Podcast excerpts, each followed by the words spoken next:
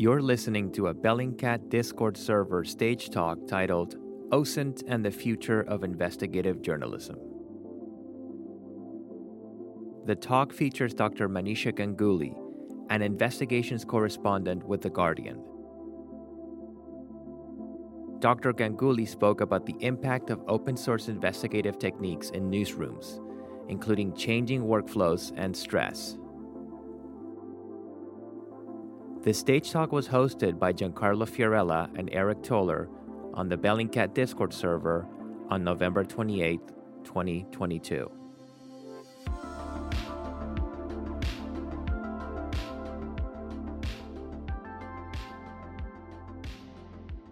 We're very lucky to have uh, a really great guest today.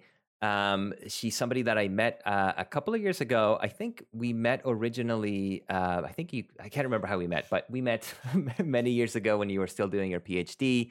Um, and uh, since then, you've completed it, um, and now you've you've made a career first at the BBC, and now uh, your newest chapter is beginning at at the Guardian. I'm talking, of course, of Dr. Manisha Ganguly, who's an investigations correspondent at the Guardian. She focuses on OSINT and human rights. Uh, her international investigations for the BBC have won numerous awards and have been broadcast to over 300 million people worldwide. Manisha is highly accomplished. She's a Forbes uh, under 30 media honoree. She was named Journalist of the Year in 2022 by One Young World. And of course, she has a PhD in the future of investigative journalism from the University of Westminster. Uh, she's going to talk to us about the future of investigative journalism and open source research. She's going to be focusing uh, on alienation, how structural imbalances of race, class, and gender are replicated in the OSINT space. So, uh, first of all, uh, uh Dr. Ganguly, thank you so much for joining us. Uh, we're really lucky to have you here today. I'm going to hand over the microphone to you. I have to run off. My colleague Eric will take care of the Q&A. Folks, as you're listening to this, if you have questions, if you want to engage with the talk, as Dr. Ganguly is giving it, please go ahead and type in the Stage Talk channel. Um, it's always super active in there. And if you do have questions at the end or throughout, you can just ask them in there. So, Dr. Ganguly, thank you so much for coming. I'll hand over the microphone to you. Thank you so much, Giancarlo. Um, firstly, for inviting me and also for uh, participating in the study that I'm going to be discussing today. Uh, I'm a long-time fan of Bellingcat. I actually did some workshops with them when I initially started out, so I was it was a no-brainer when you asked me to present um, some, of the, some of the results from my study here. So as you mentioned, um, I'm an investigative journalist by training. I mostly specialize in open source, but uh, specifically open source, how it intersects with international humanitarian law and war crimes investigations. Um, for the past four years, I worked for the BBC World Service, um, specifically in Middle East and North Africa, and then later on moved to Russia, China, and most recently doing an investigation in Ukraine. Uh, so my study is called um, The Future of Investigative Journalism, but I started off uh, from a very selfish perspective. I wanted to essentially understand whether at any point in the future a robot could do my job, i.e., can we automate the entire process of OSINT? And the two uh, organizations I chose for my study were the BBC and Bellingcat because they present opposite models. Uh, whereas the BBC is sort of a heritage institution, which was slowly coming to grips with OSINT and investigative journalism. Uh, on the other hand, Bellingcat was kind of formed organic, organically and was initially um, volunteer driven, volunteer run, and got its initial funding from grants and crowdfunding. And then uh, I would, sorry, there's a little bit of echo. Can everyone hear me all right? Oh, sorry, was not muted. Sorry about that. That's all right. Um, so yeah, and um, the study sort of uh, looks interviews 30 of the best open source uh, researchers that were currently practicing about four years ago. Uh, five from the BBC, five from Bellingcat. Um, and I was particularly aware of precarious labor in journalism, specifically in the OSINT space. So I uh, spoke to 10 male freelancers. And since open source is kind of aligned with um, STEM fields where um, there is particularly a gender bias, I wanted to allocate um, 10 of the respondents um, uh, and spoke to 10 female freelance journalists to understand their experience of the industry. And the main research questions were sort of what were the consequences of automation in investigative journalism, uh, such as how automated tools were changing the work that investigative journalists do, what were the risks and the advantages of doing this kind of work, and what were the risks for mental health. Um, the last one on mental health actually came out organically when I was asking respondents about stress, uh, work life balance, and overwork, because most, um, like I mentioned earlier, reported symptoms of vicarious trauma.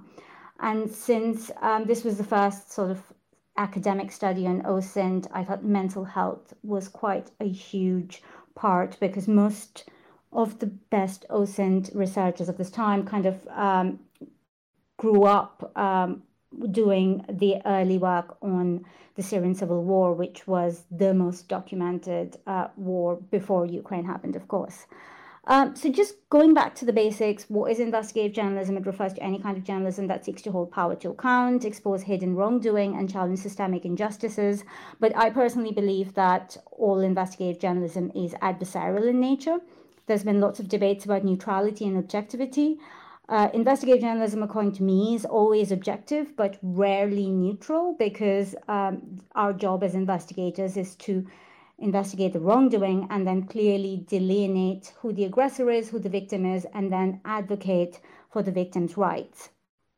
Um, when I sort of talk about the changes in investigative journalism, I sort of think of these two scenes from two of my favorite films. The first is um, All the President's Men uh, which um, was um, sort of depicted Bob Woodward of the Washington Post um, uh, meeting with the FBI whistleblower Mark Felt. But specifically, there's that um, scene in the Library of Congress where you see Woodward and Bernstein kind of manually going through thousands um, of files.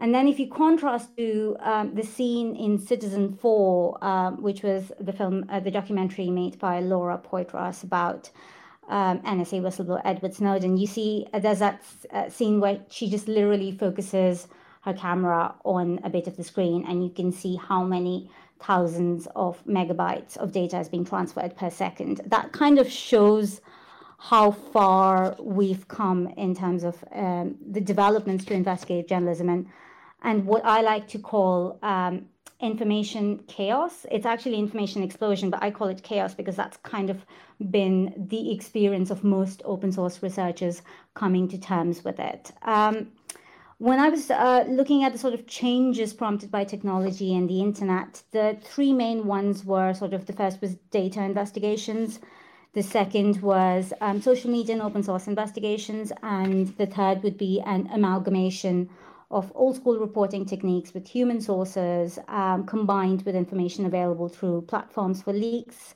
um, such as as well as you know large scale financial whistleblowing, which we've seen quite a lot of.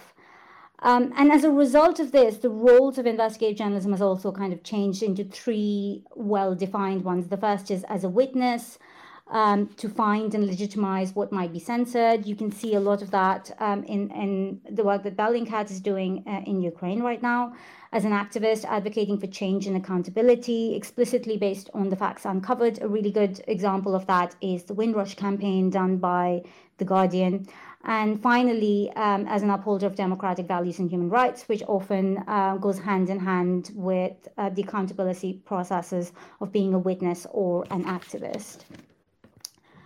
Um, so I wanted to find, uh, so when you talk about um, OSINT, I don't know if I think most people might be aware, but the term is borrowed from the intelligence community where open refers to all sources that are publicly available. And I was trying to find kind of the first ever um, reference to it, and I found it in this memo by a former CIA officer, um, Robert D. Steele, who was writing in 1995. He wrote this memo to the Pentagon where he talks about um, why open source was going to be the future of information gathering and was urging the US military to invest um, in open source uh, based you know, intelligence gathering. Um, so how is OSINT related to journalism? Well, if you're if you're on the Bellingcat server, you might have a clearly good idea. But um, my definition was that when multiple OSINT tools are used to form the basis or the entirety of an investigation in journalism, the result is categorized as open source investigative journalism.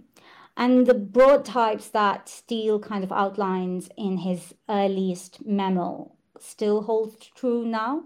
So the first would be sort of um, SOCMINT, which is social media intelligence, which obviously uh, becomes the most popular kind before Facebook decided to change its algorithm.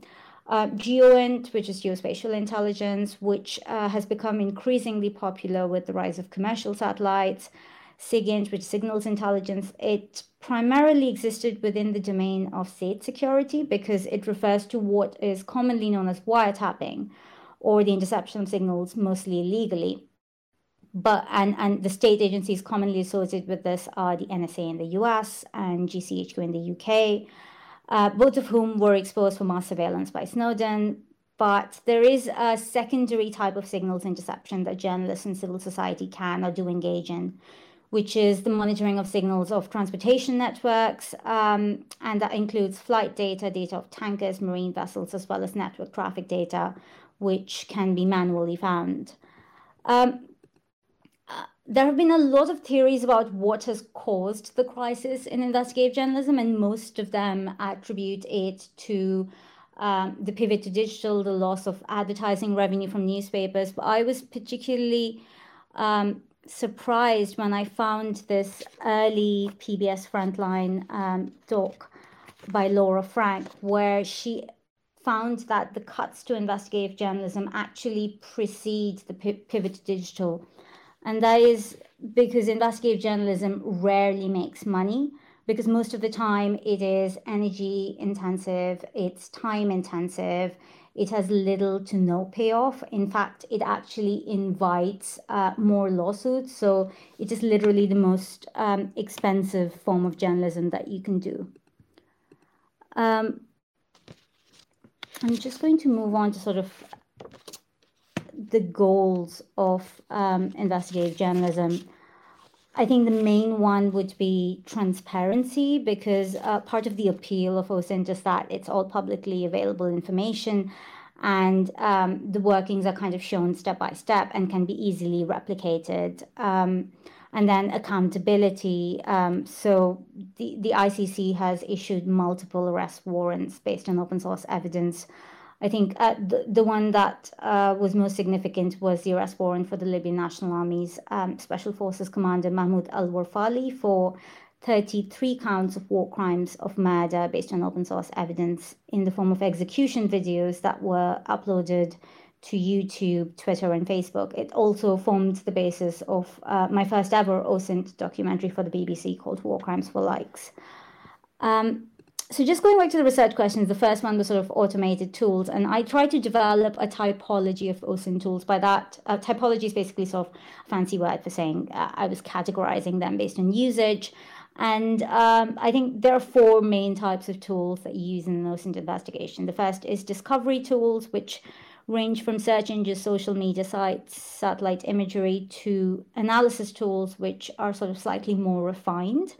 Um, and dependent on use case. Um, so they range from image and video, video forensics, databases, geolocation tools, chronolocation, weapons analysis, to facial recognition, cryptocurrency tracking tools.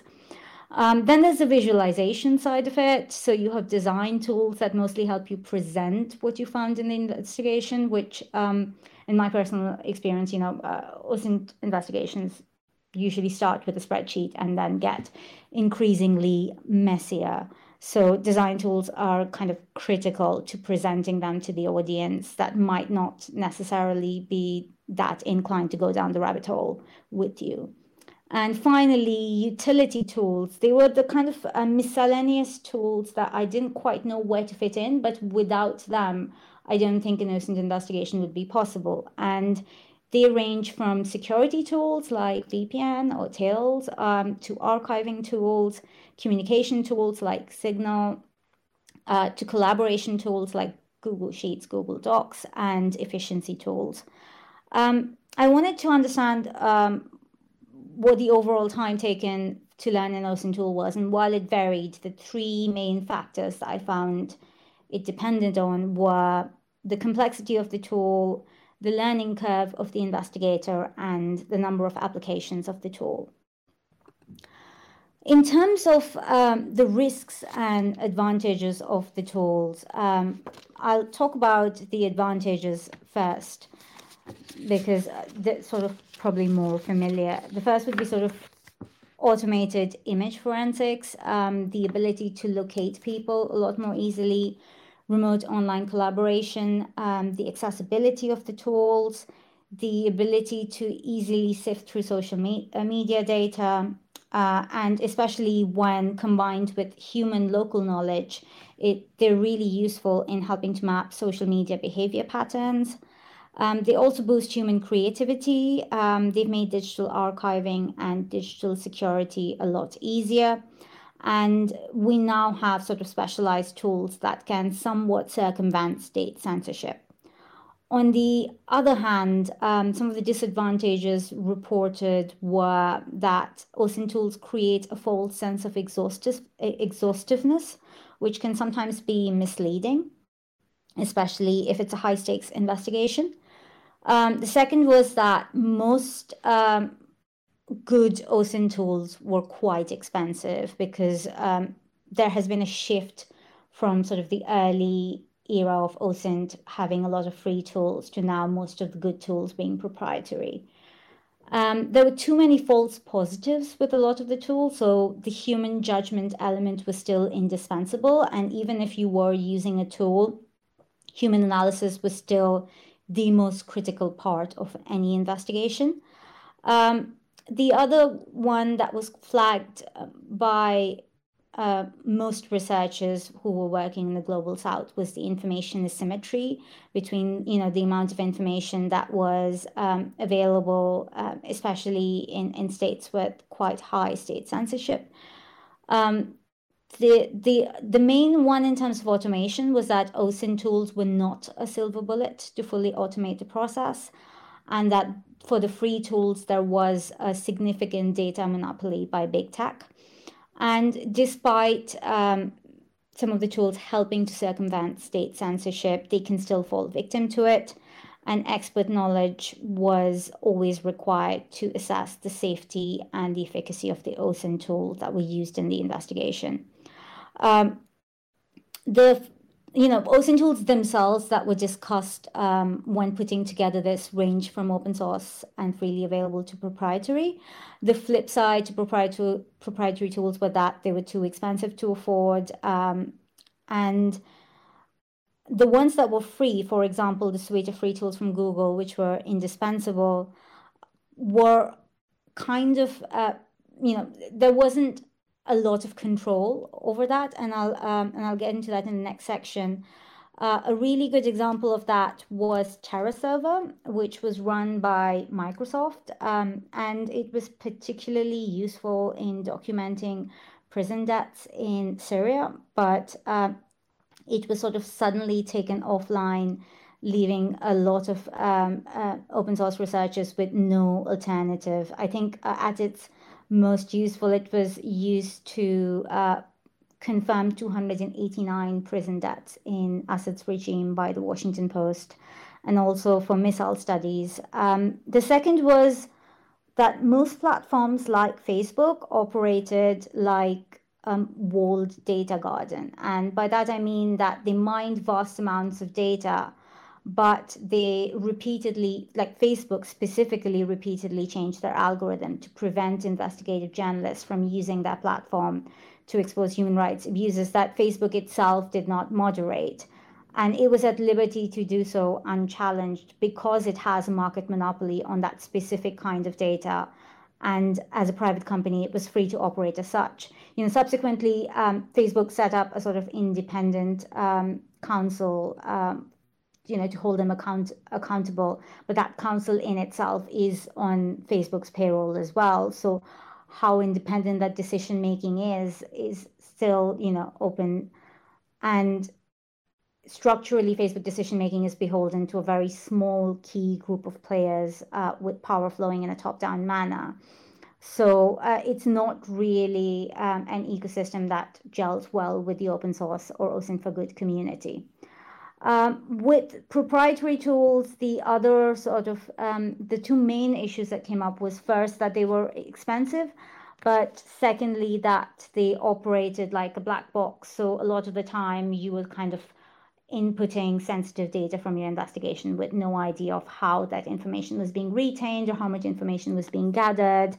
And uh, in fact, one of the researchers that um, I spoke to said that they had identified um, this OSINT tool, which was um, run by the same data broker that uh, supplies data or was allied to Russian intelligence.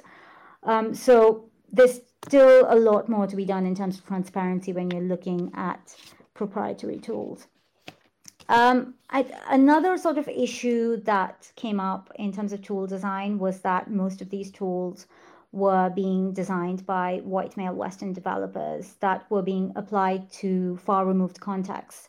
So, for example, they were mostly being used to investigate atrocities that were committed upon Black and Brown bodies, which were in turn often marginalized, disenfranchised in parts of the world where you know there's a dearth of data already leading to information asymmetry which then is combined with the lack of agency caused by systemic racism, historic imperialism, and you know the consequences of centuries of colonialism that continue to mark development in these regions.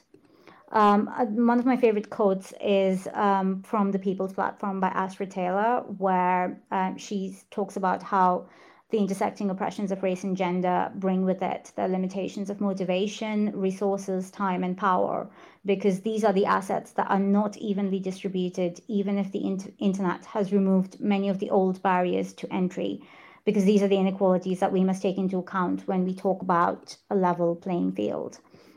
Uh, moving away from that, um, I wanted to sort of um, create a summary of the main kinds of practices of OSINT investigative journalism.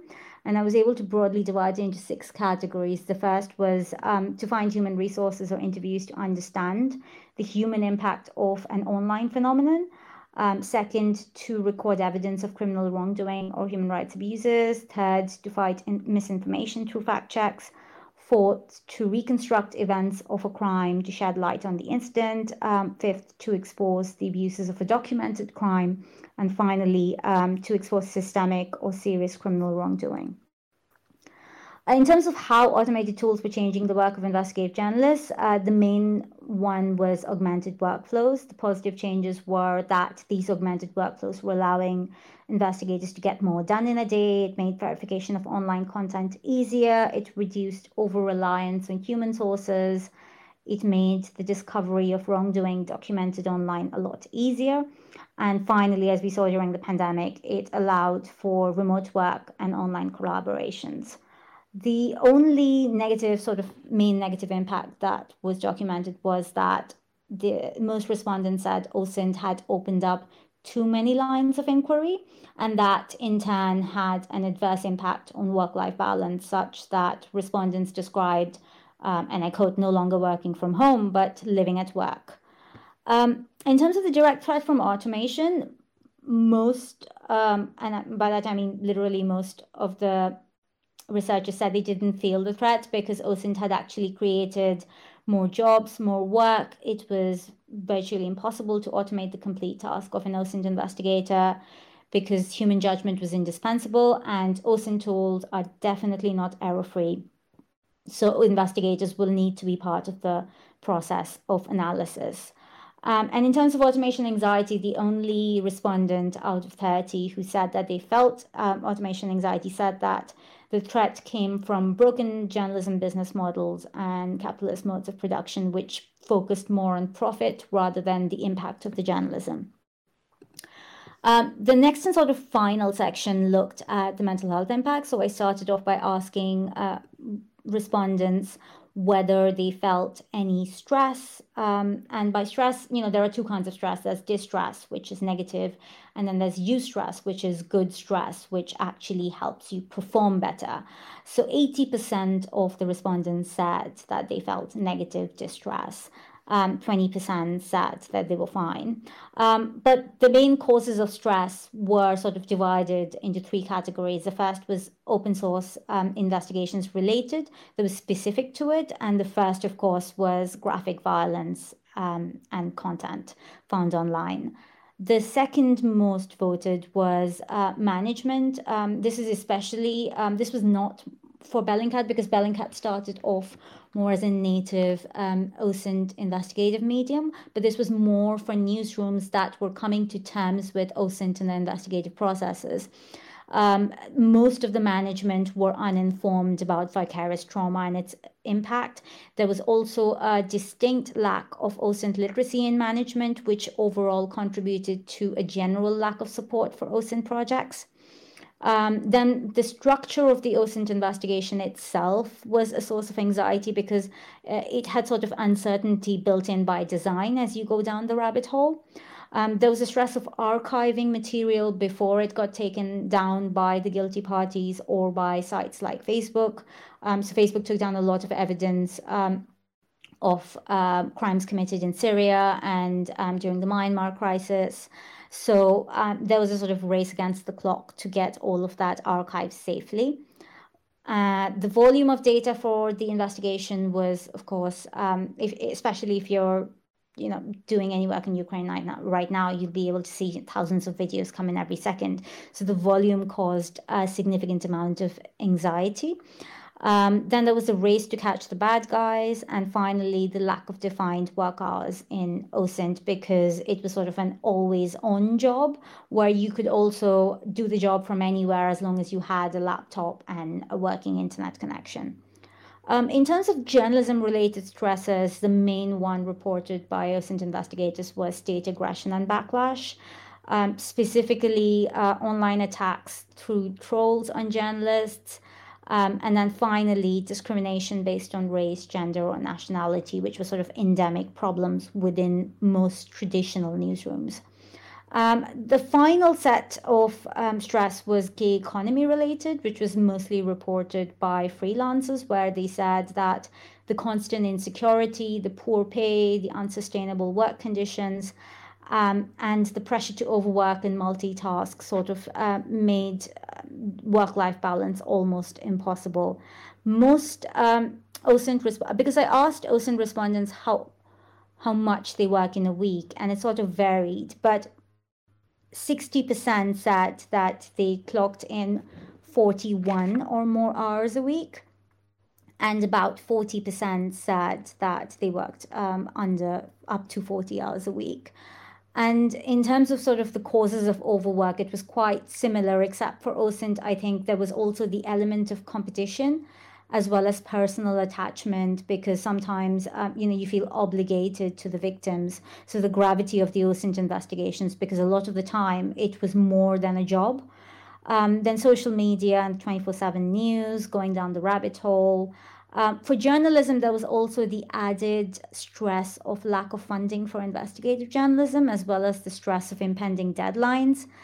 And um, also for gig economy, the, the main stress was juggling multiple assignments and deadlines. Um, finally, one of the leading causes of stress identified by respondents um, in this study, half of whom were women, and or people of color with systemic gender and race-based discrimination within the journalism industry as a whole.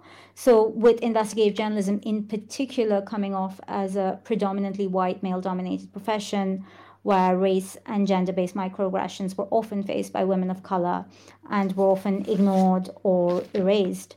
Um, with regards in terms of gender imbalances it, it kind of uh, was evident in two ways. The first was sort of with regards to the modes of production. Only a few of the investigative journalists interviewed had ever had a female investigative editor with power flowing in a top-down manner when it came to commissions and contracts. And also most of the respondents identifying as OSINT tool developers barring one were also overwhelmingly male, therefore contributing to a gendered mode of production.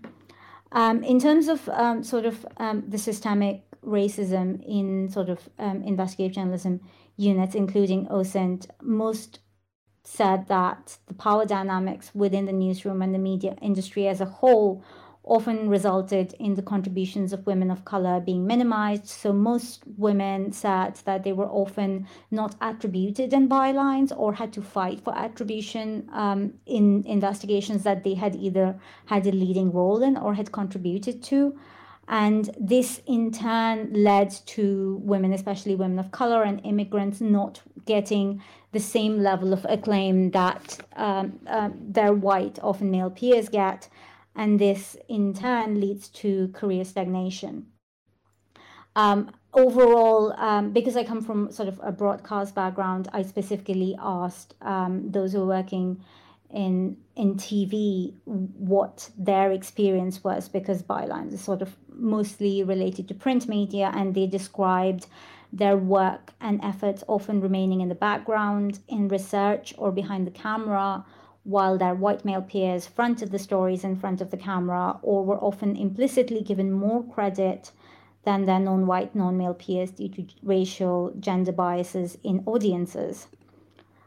Um, when I was sort of doing this research, um, obviously um, I was looking at sort of the structural issues within the BBC and Bellingcat. Uh, the BBC every year put out um, their disclosures on the best paid presenters. So I managed to pull the top 10 highest paid um, presenters for the BBC, and turns out only four of the top 10 were women, and 10 out of 10 of the BBC's top paid, best paid presenters were all white. So, in terms of actual racial diversity, the BBC is a lot far behind. Um, finally, the the other thing that was flagged by a lot of the women of color was gamification and its impact uh, on OSINT. So gamification is loosely the concept of OSINT as a game with incremental steps to be followed to win a grand prize. Um, was described as rewarding the objectification and abstraction of victims and their trauma while omitting the impact it had on investigators of color and as such excluded um, the ability of these investigators to work on such projects. So with gamification, it, it often sort of invokes gameful experiences towards a certain outcome, but what it essentially also does is it invokes the same psychological experience as a game does and structurally relied on extrinsic motivators, which focused on the consequences of the activity or the recognition or prestige or points rather than the intrinsic motivation of the activity, which is the issue at hand, which is the grave human rights abuses and accountability and justice and all those other ethics. So, as a technique, uh, most investigators of color said that gamification trivialized the violation of human rights that were being researched or the work of those who may have undergone huge risks to produce the videos that were being analyzed. And um, one respondent also added that by favoring a gamified model over a trauma informed inclusive one, the investigation was not only severed from the goals of true accountability and empowerment, but also in terms of labor, culminated in the distribution of work by freelancers of color, did the heavy burden of filtering through graphic imagery that in turn made them more susceptible to being traumatized, which paradoxically again made them seem weaker than or less, less resilient than the white counterpart. So it sort of snowballed into a series of microaggressions. Um, the final section, and then I'll stop talking, is the mental health impact. Um, 87% of respondents in the study said that they suffered from work related mental health issues such as depression, insomnia, anxiety, PTSD, while 10% said that they didn't know of any colleagues or did not personally suffer from it. Um, the reported symptoms of work related mental health crisis among OSINT um, journalists kind of varied. I'll just rattle off some of the symptoms reported um, nightmares, insomnia, fatigue, depression, mood swings, irritability, inability to switch off, suicidal ideation, alienation, self isolation, and reduced social interactions, hallucinations, flinching at noises quitting, um, and of course, overwhelming anxiety. The causes of the mental health issues, um, as self identified by the respondents, were sort of institutional. So, as, as mentioned earlier, uninformed attitudes to trauma, especially mismanagement and lack of support from peers, often made the trauma worse. Uh, identity issues like race, class, gender, ethnicity, personal background, um, being a freelancer, which obviously causes more stress, power imbalances, and finally, cultural issues like addiction to social media and repression of emotions. However, it must be noted that um, in most of the early research that I did into trauma, I found that journalists who partake in these kinds of investigations dealing with a high level of graphic, violent imagery usually have a very high tolerance of this from the outset. So the point at which they start exhibiting these symptoms is already quite a late stage in itself because they're already more resilient than the general population. And um, the other thing that I found quite interesting when looking at sort of PTSD and how it develops, most people tend to think that PTSD develops from the from the trauma of the incident itself, that is the violence that is depicted. But um, actually, the PTSD develops from a lack of control or uh, an inability to be prepared to respond to that violence. Um, and a really good example was um, I, I read this study which was done by uh, an academic who went and interviewed torture survivors um, from Turkey's prison system and asked them what the most traumatic part was. And almost most of them said that it wasn't the torture in itself that caused the PTSD, but the complete lack of control over what was going to happen to them that caused the most amount of damage and scarring. So, as you know, as is the case with open source, um, most of the time you come across the graphic imagery when you're not really looking for it. And that's when most respondents said that they were startled by the content and that left a mark on them and um, left them with kind of severe PTSD in some cases. So um, I think there are some techniques which help you cope with it, some um, guidelines have been put out by the Dart Center for Trauma. I think Giancarlo himself wrote a guide for Bellingcat. And there are some also um, given in the book called Digital Witness by Sam Dubberley and Alexa Koenig, which I really love. So if you do deal with this kind of imagery, definitely take a look. Um, finally, for freelancers, there was sort of um, an added um, stress of, uh, you know, the feeling of abandonment because they're not necessarily always um, included in the unit and often discarded after uh, the story is over. And specifically for freelancers, there was often a lack of institutional mental health support, which is usually always reserved for staff journalists. Um, I ended the study with sort of my recommendations, which I'll sort of loosely um, read out in five minutes or so. So OSINT recommendations were sort of um, the creation of communities of OSINT developers who make the tools uh, which are funded independently through grants so that we're not beholden to uh, big tech.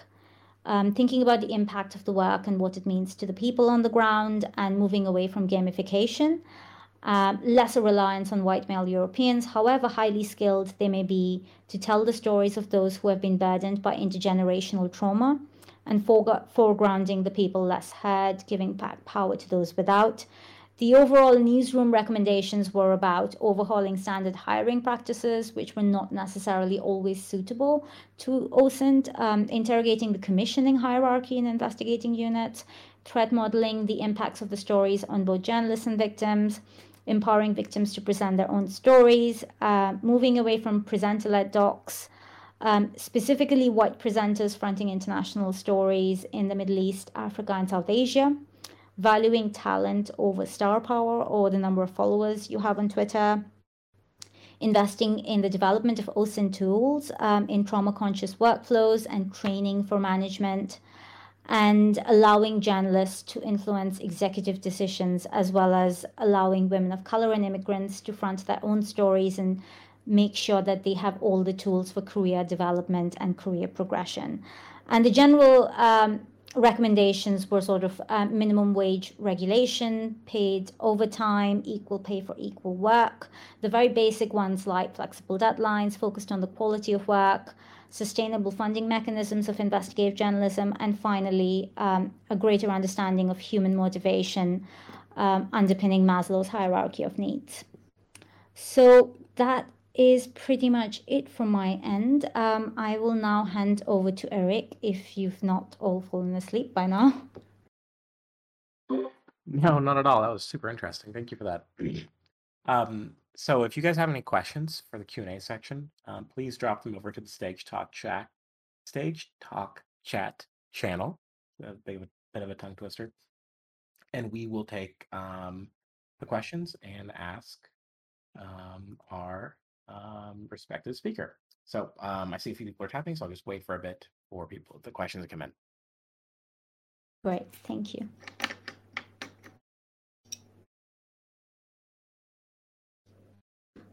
And yes, so there's a there's a a um, logistics question, and yes, this is being recorded. So hello to everyone who's listening to the recording of this, and the um, recording of this will go on the SoundCloud probably later today. Giancarlo usually gets them up uh, pretty quickly.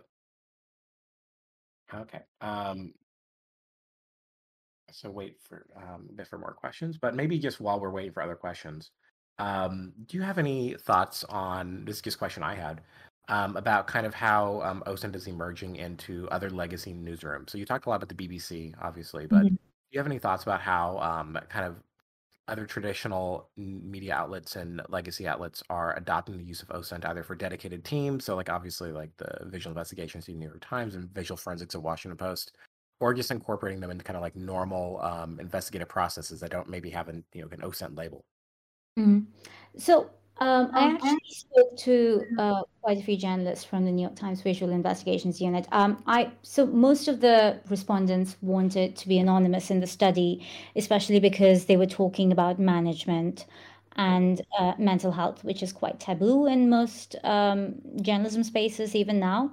I think in terms of adoption, the the most amount of adoption I've seen has been around misinformation and verification. So most breaking news outlets have somebody who's dedicated to just look at the OSINT side and verify the content that is being posted on social media. But I think in terms of focusing a unit specifically on OSINT related long term deep dive investigations, I think I've only seen at the New York Times, at Bellingcat, um, some of the work that um, the Human Rights Lab at Berkeley does, and at BBC Eye, which uh, previously was um, BBC Arabic and uh, Africa Eye. Thanks for that. And um, and also want to throw out the visual forensics team at the Washington Post too, um, who do really good work. Um, Yeah. And so we had a first question come in. So can you talk a little bit more about the monopoly of big tech companies on free tools? And do you have any um, suggested solutions for this? I think the monopoly has a negative and a positive. The positive is even though the monopoly is Google's monopoly, Google is mostly widely available everywhere and their tools are pretty sound. Like the first thing I still do, even when I start an OSINT investigation, is start uh, Google Sheets. Um, but I think the only workaround would be if news independent news organizations started, you know, either investing in tool developers who understand um, the way um, OSINT based investigative journalism work, or they start building their own tools themselves. But without that, I can't see ourselves um, not having a big tech monopoly on that. And do you see, um, just as I see two or three people typing into the chat, so while they're waiting, um, just kind of going off that same question, do you see kind of a change in how um, kind of traditional legacy media investigative journals have handled things like tools? Like, have you seen a surge of people learning, you know, learning Python and navigating a GitHub repository and things like that to use kind of these OSINT tools, or do you think that's still kind of firmly in the realm of, you know, the more um, you know niche OSINT groups and not so much something that you see kind of at, at the the the three, you know, the you know CNN and BBC and all the um, legacy outlets? So, in terms of reskilling to learn coding, what I've seen is instead of, uh, so most journalists who are learning OSINT tools are, uh, you know, if, if you're comparing the OSINT tools that you had five years ago, they were slightly more clunky and less user friendly. So the ones that we have, uh, which are sort of, I would like to say, second generation OSINT tools, a lot more user friendly. So most of the journalists who are reskilling in OSINT don't necessarily have to go into coding and they seem quite heavily disinclined to learn coding. Uh, but what I have seen is that a lot of the legacy media newsrooms, like the BBC, The Guardian, um, I think to some extent, um, a lot of the OSINT labs have dedicated um, researchers who specialize in Python or coding and take over that aspect of the investigation. But in terms of sort of what mainstream journalists who are reskilling in OSINT are doing, they're literally learning new ways to verify the content. And verification has always been the first and most important step in investigative journalism. So in terms of met, you know, in terms of core focus, nothing has changed, but maybe the methodology now just involves a few more digital tools. And um, I think in terms of in-house tool development, um, specifically talking about automation, moving slightly away from OSINT, um, the New York Times, BuzzFeed, uh, BBC have an entire research and development wing which develop a lot, uh, lot of new tools that help automate the process of news reporting. But I haven't seen anything that is specifically dedicated to investigative journalism. Thank you for that. Um, so we got a question into the chat now. So I'll just read it um, verbatim here. Um, so you mentioned the data explosion um, of journalists and investigators who were experienced uh, due to the growth of the internet. I'm curious if you have noticed any open source infrastructures being built to help with data storage and ease of availability for this large swath of information as we move forward. Kind of, um, with kind of this huge rise and boom of um, of open source information, um, w- what have you noticed about kind of the infrastructure behind it um, to support this big boom of um, data? I think um, in terms of tackling the information explosion, there's been sort of two different kinds of responses. The first has been sort of the collective um, responses. So I think um, OCCRP and a couple of other international news organizations have created uh, places that consolidated all the data from the leaks to make it easier to search for companies, you know, shell companies that might be connected to, uh, you know, people uh, who have been doing dodgy stuff before and have been um, outed in leaks. So that's kind of like the public international uh, collaborative infrastructure that is slowly being set up, but it's not by any means uh, complete or a silver bullet. And then I think internally within the newsroom, um, because uh, a lot of uh, the investigative journalist units and legacy media newsrooms have hired coders now. What they're doing is they're sort of building their internal databases, which um, sort of consolidate a lot of the leaks to make it easier for their journalists to look up stuff and you know report faster. So I think there is because there is still that element of competition which exists, which to some extent is healthy. Um, I don't think we're going to find the best you know consolidated tool um, freely available yeah i think that's a good point to note because a lot of times you have you know quote unquote data journalism that's exploded. Um, you know one thing is showing your work right? But of actually providing the same data sets to the public i think is is yeah. kind of and some places are a lot more open to that than others but i think that's um, especially when you think about um, this gives me you know rhapsodizing a bit but a lot of the best investigations and osint investigations that come out are people just building off of other people's work right? So if you show your work and show your data sets and if you have the ability to host that whether it's you know a simple google drive or if it's kind of a um, a proprietary data um, platform i think that's that's a really um, uh, it's a very um, let's say egalitarian way of showing your work and sharing your knowledge so absolutely i think um, especially in the wake of sort of the, the financial leaks, we're seeing that collaborative journalism does have a much greater impact in taking down the bad guys. So I think in terms of accountability, collaborative journalism is still the way to go. Yeah, and of course, for those, I think most people have thought about this already, but of course, the OCCRP is kind of the um, poster child for all of this work because they um, host like the Panama Papers and the Paradise Papers. That's uh, all open data that's you know searchable, index, and all that, and that's kind of a lot of the work they do. So a lot of times, when I was talking about this proprietary data platforms, the OCCRP is kind of like the the, the epitome of that in particular. Um, Definitely. so another question that came in is thinking about um, with misinformation, disinformation. This I'm just reading the question here. Is a matter of exclusion of information um, and, um, where context is very very important. And that there's a challenge of capturing information in a in a way that provides context, but also make it indexable and searchable. So, what are some ways that you would recommend for OSINT researchers to better capture complete data uh, that keeps the original context, but maybe not so much that's where it's still useful for broader research um, regarding trends? So, I think this kind of ties into the um, previous question around um, providing data um, and, and keeping infrastructure up.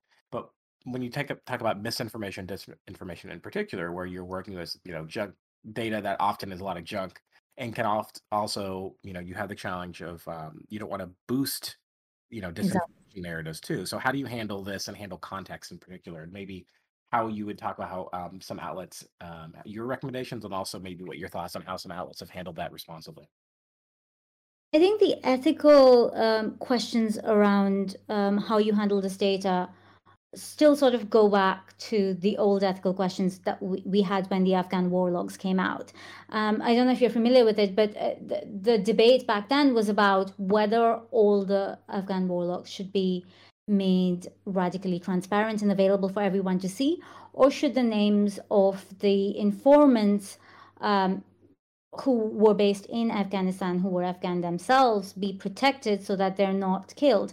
And um, even though that seems like a completely different ethical dilemma, the issue is still about how you make a convincing argument using the facts without accidentally boosting um, misinformation or causing you know physical harm to the people who have risked their lives to give you that information. And i think it definitely i don't think there is a silver bullet for this. I think it has to be decided on a case by case basis. So for example i necessarily if i were uh, the, the last um, fact check that i'd done of this kind was when Ro- Russia claimed to not use the Tochka U missile in Donetsk and Luhansk, and I had sort of done um, a fact check for, uh, for BBC Reality Check, pointing out every single instance where they had used um, the Tochka contrary to their uh, claims. And I, I sort of just put the evidence up there, but I didn't necessarily want to amplify their misinformation by tagging the tweet or by repeating verbatim what their claims were because it's simply you know at that point you're simply playing the SEO game and you don't want to give them more hits than they've already got. Yeah, thanks for that. That's yeah, it's always very challenging. It's kind of like a um like a Goldilocks situation, right? Like too hot and too cold, like hit like the right level of um you know, if it's too big, then you know at that point it doesn't really matter. Versus um, when it's first starting off, you don't want to boost something and give it new oxygen. So it's it's a tough situation. Exactly. Yeah. Um, um, another question we have here is um, you mentioned um, GeoInt earlier and how it's exploded with silent imagery and all that, and we you know we've seen that ourselves. We put an article up um, a few days ago where we tasked a silent image in Burkina Faso and was able to report on that specifically. So it's very exciting world of GeoInt. Um, and the question here: What are some major opportunities and also challenges that you see with with this and reporting today? Um, I'll, I'll tackle the challenge first because um, I think I'm still sore about Terra Server being taken down. I think there has been a lot more different kinds of opportunities um, in terms of um, GeoInt because of the rise of commercial satellites, but most of them are hugely expensive, inaccessible to most um, freelancers who have to pay out of their pocket. Um, especially, you know, those kinds of hobbyists who are not entirely sure if they want to go into OSINT or if OSINT is right for them, which is kind of a stage that everyone who's in OSINT has been through at some point, the early stages. And I think the second issue is still with resolution, even though we've got satellites with the really highest resolution that we could possibly ask for. Most of them aren't free, or um, you know, the other issue is with time. So you you can task a satellite to look at a specific area like like you recently did but i think um, it's really tricky for example when something like uh, you know the beirut blast happens um, in in lebanon and you're just like oh i wish i had uh, really high res imagery of the ship arriving with that cargo and you don't have that because you can't build a time machine and go back in the past and task the satellite to cover that. So I think it, it's still sort of at the stage where we're seeing new developments in how we can task it, how it can be used. But I think accessibility still is a huge problem, if that makes sense. Yeah, no, it makes it makes perfect sense, and hopefully this is getting better over time. I think I think it is mm-hmm. but it's still, um, you know, services like Planet are still very expensive, but they're not um, impossible. That's one way to put it, maybe. Um, yeah, and also I think you have to predict a lot of what you want to capture. So um, uh, it's obviously a, a, lot easier if there is an ongoing conflict, like you know, you just park a satellite over Kherson. That would be you know uh, really really useful. But um, I think it does need quite a lot of vigilance and a lot of foresight. Absolutely, and it's hard to get practice too when you're not mm-hmm. looking at these things constantly. Yeah. Yep. Um, another question here. Um, so we we mentioned this. Uh, we put a few things in the chat around this already, but someone asked for just kind of a general. If someone is getting started with um, OSINT tools and they just want to survey the landscape, um, are there any recommend any um, resources you would recommend in particular? We we linked our toolkit in there if anyone's interested, but anything that you you would use yourself or do you know that other newsrooms use um, kind of as a general um, kind of survey or guide or kind of a one-stop shop a lot of center resources um, so the Bellingcat guide is absolutely brilliant. Um, I also put together a guide which is in in the PhD. So in the typology of tools, I actually um, when developing it, I asked all of the respondents what are the top five tools that you cannot do without when starting an investigation. And they all had different kinds of specialisms. So some were weapons experts, some were um, geoint experts. So I've taken all of that and built a sort of like the ultimate toolkit, which is you can find in my PhD. And the PhD is freely, you know, it's open access, freely available. You can find it uh, under the academia section on my website. So you can take a look there. That's right. I was googling furiously trying to get, trying to get to it while you were talking. So I'll I'll link to that into the uh, chat as well, so everyone can read it. Um, Thank you. Um, okay. Um, any more um, questions? If we um, just googling the chat, looks like we um, those are all the questions we got. So we have finished up almost exactly on time. I just put a link to the PDF of um, Dr. Ganguly's um, dissertation, which is very lengthy. Um, so you have to scroll for a ways. I mean, it's a dissertation, so of course it is. Yeah. For, away, a way, it's uh, it's almost 400 pages, as, as you know better than any of us, um, to get to these tools. So just look at the um, at the um, table of contents to get to that. So for those who are interested, and thanks again for sharing that. Um, okay. we have any last second questions, Roland? Um, thanks so much for talking with us. Um, and you can um, follow her on Twitter at uh, well you just tell us what your handle is? Well, I'm instead of me furiously looking for it. Um, yeah, it's at Manisha underscore bot, and I am not a real bot. I'm a real person. And I'll link to that into the chat as well. And if you want to check out her dissertation, it's also in the Stage Talk chat as well too. Um, great, thanks so much for joining us. Um, so let's wrap this up. And again, if you missed any part of this, um, Giancarlo put the full recording of the session onto SoundCloud, and you can listen from the beginning. So thanks again for joining us, um, Manisha. Thanks so much for having me and have a good rest of the day for those of us listening. Thank you for listening to the Stage Talk. If you'd like to catch a Stage Talk live and ask the guest questions, join the Bellingcat Discord server by visiting www.discord.gg forward slash Bellingcat. The music you've heard is titled 1983 by Ben Elson and is courtesy of Epidemic Sound.